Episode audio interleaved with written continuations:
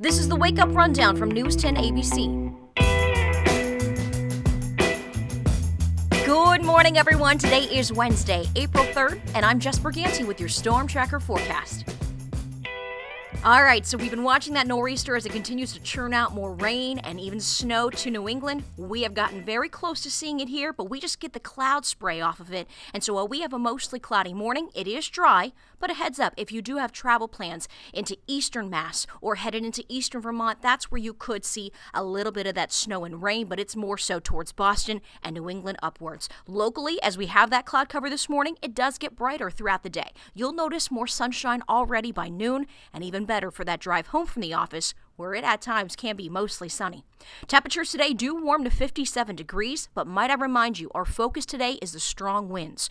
We all have a wind advisory in effect from 2 p.m. to 10 p.m.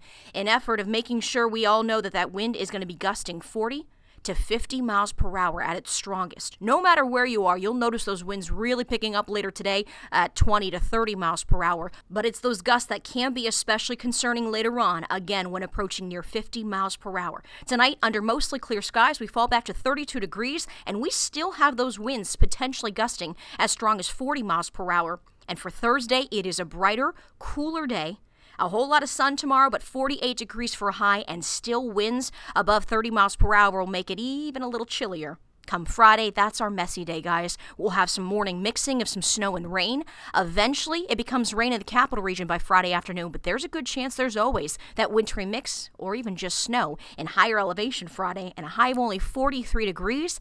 That's going to pack a punch, but knowing we brighten up for the weekend, we dry out and even warm to the 60s, that should time out perfectly for all the fun you're going to have Saturday and Sunday.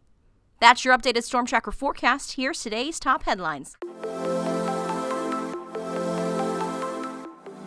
Albany police arresting one of their own yesterday after video recordings were released showing the officer beating a man to the ground. News NBC's Lexi Nall joins us live now from Albany Police Department headquarters. And Lexi, what are we expecting to learn about this case today? Well, Ryan, it's a possibility that we could learn a lot more. We still have not seen body camera footage from this incident, but police did review it as part of their internal investigation. So it's always a possibility that that could get released soon.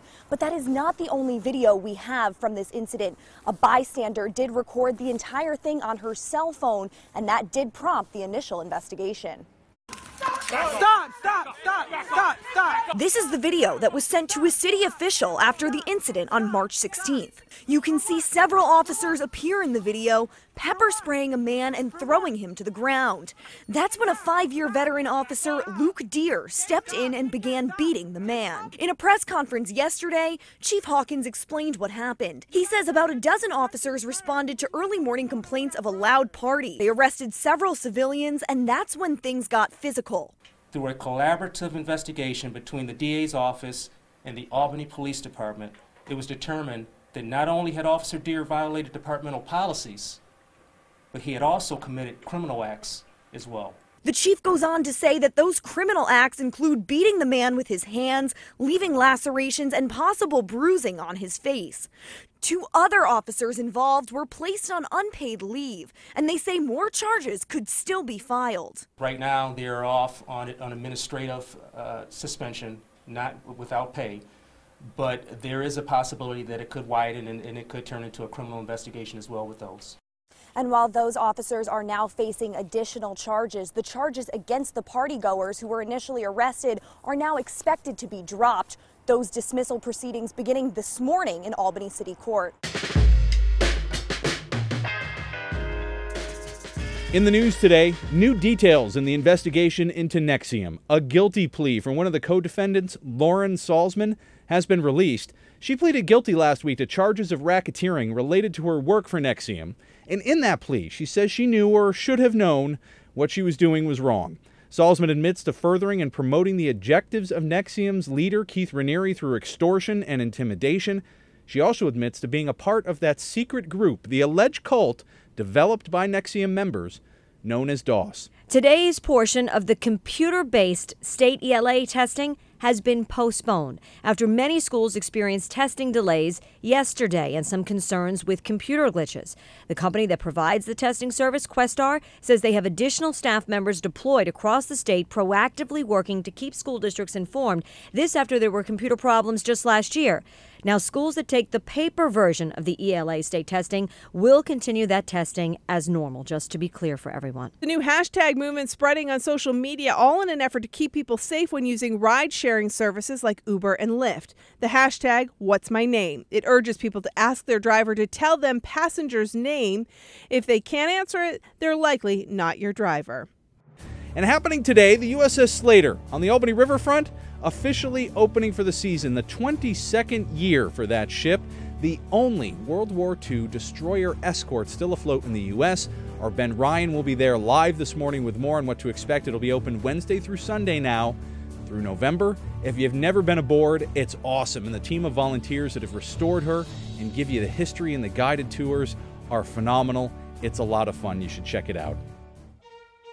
And the City of Albany looking for nominations for this year's Tulip Queen. The Tulip Festival just a little more than a month away. The Tulip Queen and her four Tulip Court members are chosen by a committee of local leaders through an extensive interview process. Nominees must be between the ages of 18 and 24 and live in Albany County.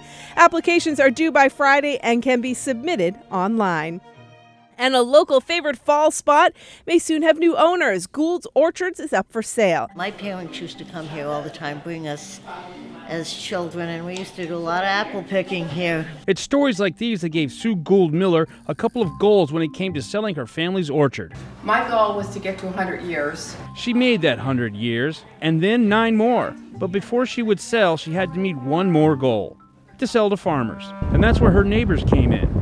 Over the last couple of years, two local brothers have made offers to buy the orchard. Scott and Todd Seeberger, they're two brothers. They own something called Northeastern Apple Sales. And the best part is, they're already farmers and own Pick Your Own Farm in Cassville out in Oneida County. That means the orchard will still be family owned. Sue says they plan to keep the orchard as it is, but I won't say that they bought the donut recipe, but they've made donuts and they know how to make donuts. Sue's having an estate sale through Saturday for the things she can't take with her. Quarter peck half peck and full peck uh, baskets that I want to sell. Along with old farm implements, tools, and of course, apples.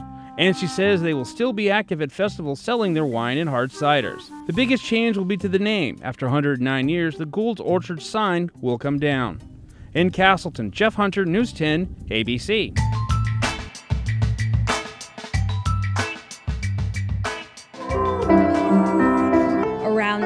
There's a musical fairy godmother, and her name is Jill Rifkin. Always on the hunt to uncover all the treasures, aka musical instruments, that Capital Region residents have buried in their attics. She donates the gently used instruments she collects to schools and low income students in the area. Brings them not only me so much happiness, but they them a whole lot more. It's it's very rewarding, and I love doing it.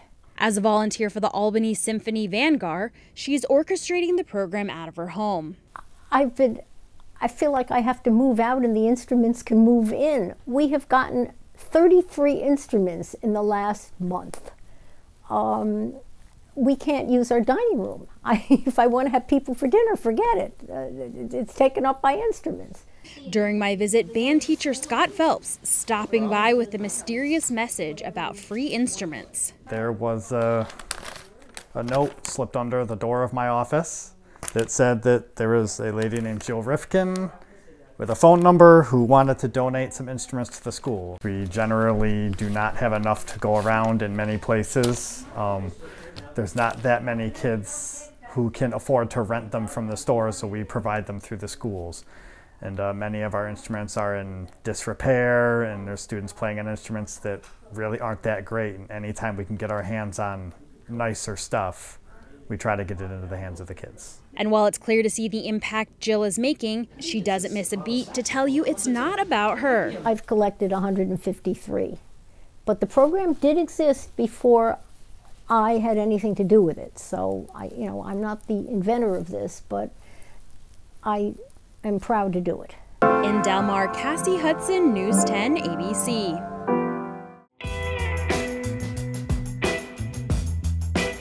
Do you enjoy enjoy starting the day with a wake up rundown? If so, do us a favor and take a second to rate the podcast and leave us a review in iTunes or the Apple Podcast app. It helps other people find the show and it makes sure that you're subscribed to get each morning's episode automatically downloaded into your feed. For more of the stories in today's podcast, head to news10.com or wake up with 10 on air every weekday morning starting at 4:30.